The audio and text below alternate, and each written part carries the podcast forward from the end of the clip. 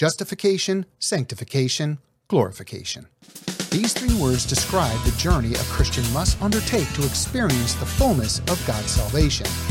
In a three part series, I'm going to discuss the meaning of each stage, beginning with justification, on today's episode of the Glowing Coals podcast.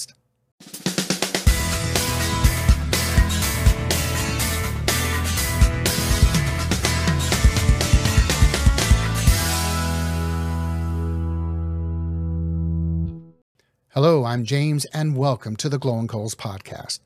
One way to define justification is the action of showing something to be right or reasonable. In other words, it is the process of proving that a greater good came out of breaking a law. If this can be proved, then the guilty is pronounced innocent or justified in the eyes of the law. But what if we break God's law? Is there any moral good that we can do that justifies breaking His laws? Absolutely not because our good can never measure up to God's goodness. His goodness sets the standard. Justification is separate from the law, and there is nothing we can do to earn it. You see, God is holy and His law is holy. God commands us to be holy, but we can't, and God knows this. When Adam and Eve sinned in the Garden of Eden, the result was death. They died spiritually and would eventually die physically. Death is the punishment for breaking God's good and holy law, and because Adam sinned, all people have inherited sin and the nature to sin. And because sin leads to death, death in turn leads to eternal separation from God. For the book of Romans states, All have sinned and fall short of the glory of God. But because God so loved the world and did not want us to be separated from Him, a plan was made before the foundation of the world that would justify our breaking His law and reconcile us to Himself but let's back up a bit. From God's perspective, justification is an act of God whereby he pronounces a sinner to be righteous, and righteous simply means to be right before God. But how can God do this if we can't keep his law? There is only one who is good that can keep God's law, and that is where Jesus comes in. Since Jesus is God, the Father, through the power of the Holy Spirit, sent him to earth to be born in human flesh. God then took our sins and transferred them to Jesus' flesh when he died upon the cross. Jesus, while on earth, obeyed his Father's will by going to the cross to take the punishment we deserve for our sins upon himself. When Jesus died, our sins died with him. But the story doesn't end there. Jesus did not stay dead. Jesus rose from the dead and conquered death, reversing the curse placed upon Adam. All who believe and obey Jesus by faith died with him on the cross. And if we died with him, we shall also be raised from death to a new life and live with him forever.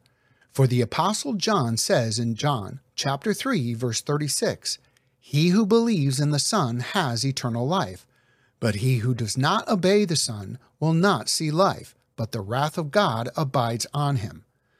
But you may ask, how was Jesus qualified to make us right before God? This is where the moral good comes into play. You see, because Jesus is God, he was able to keep his own perfect, good, and holy law. Jesus never sinned. Jesus was innocent, and the innocent died for the guilty. And in doing so became our justification so God could pronounce us not guilty. The apostle Paul says in 2 Corinthians chapter 5 verse 21, he made him who knew no sin to be sin on our behalf, so that we might become the righteousness of God in him. Another way to look at it is that God is both just and the justifier of the one who puts their faith in Jesus. In Romans chapter 5, beginning in verse 1, Paul states, Therefore, having been justified by faith, we have peace with God through our Lord Jesus Christ, through whom also we have obtained our introduction by faith into this grace in which we stand, and we exult in the hope of the glory of God. So, to recap, Jesus died on the cross for the forgiveness of all our sins, but only those that accept this forgiveness can be justified and made righteous. God's justification sets us free from sin's penalty and he now treats us as holy as if we had never sinned. But there remains a problem. Why do we still sin? It is because the power of sin can still control us if we let it. That is where our sanctification begins, and we'll discuss that topic in next week's episode. Thank you for listening. Until next time, God willing, God bless. If you enjoyed this episode, please subscribe. Please tell others about this podcast by rating us and leaving a review. You can find us on Apple Podcasts, Spotify, and on most other platforms. If you are watching on YouTube, please like, subscribe, and leave a comment. And don't forget to click the bell for future notifications.